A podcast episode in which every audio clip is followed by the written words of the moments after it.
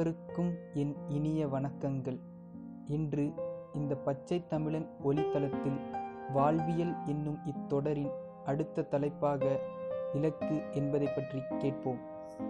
அனைவரும் இந்த உலகில் பிறந்து வளர்ந்து பள்ளி கல்லூரி படிப்பை முடித்துவிட்டு வேலைக்கு சென்று பொருளீட்டி ஒரு நிலையை அடைந்த பின்பு தனக்கொரு துணை பிள்ளைகள் என்று ஒரு வாழ்வை அமைத்து அதை சுற்றியே ஓடிவிடும் வாழ்வு.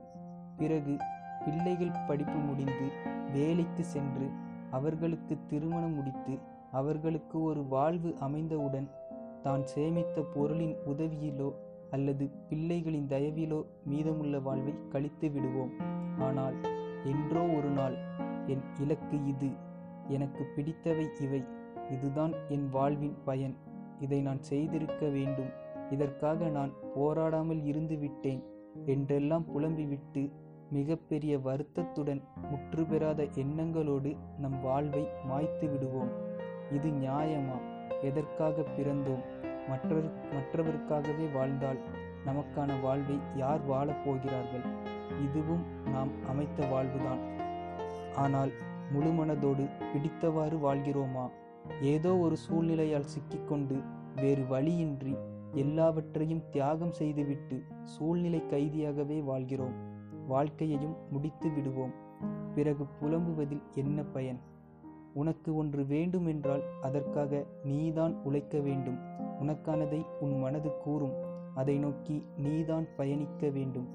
மனது அனைத்திற்கும் விருப்பம் கொள்ளும். சற்று பொறுமையோடு மனதை அலைப்பாய விடாமல் வைத்திருந்தால் அப்போது உன் மனது என்ன கூறுகிறதோ அதுதான் உனக்கானது உனக்கு உண்மையில் பிடித்தது.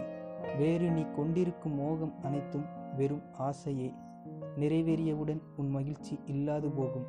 எனவே நீ பொறுமையோடு இருந்து உனக்கு பிடித்ததை அறிந்து அதற்கான உழைப்பை கொடுத்து உனக்கான உனக்கென்று பிடித்த அர்த்தமுள்ள வாழ்வை அமைத்து கொண்டால் உன்னை நீ சரியாக கவனித்து கொண்டால் மற்றவர்களையும் கவனித்துக் கொள்வாய். அவர்களுக்கு செய்வதிலும் நீ அர்த்தம் காண்பாய். பிறகு உனக்குள் எந்த ஒரு குழப்பமுமின்றி தெளிவாக மகிழ்வோடு இருப்பாய். மற்றவரையும் மகிழ்ச்சியாக வைத்திருப்பாய் உன் வாழ்வுள்ளவரை.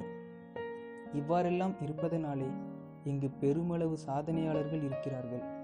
அவர்கள் தனக்கானதை சிந்தித்தார்கள் தனக்கு பிடித்ததை செய்தார்கள் தனக்கான அர்த்தமுள்ள வாழ்வை அமைத்து கொண்டார்கள். மற்றவர்கள் கூறியதை அவர்கள் செவி கொடுக்கவில்லை என்று அவர்களின் வெற்றி பேச்சுக்காக உலகமே ஆவலுடன் காத்திருக்கிறது. அவர்களை நாம் நம் கனவாக நம்முடைய முன்மாதிரியாக மட்டும் எண்ணிவிடாமல் அவர்களைப் போல நம்முடைய கனவை நோக்கி பயணித்து அதற்காக முழு மனதோடு உழைத்து கொண்டிருந்தால் நம் வாழ்வு அர்த்தமுடையதாகிவிடும். இன்னும் எளிமையாக கூறப்போனால் உன் மனது கூறுவதை கேள்.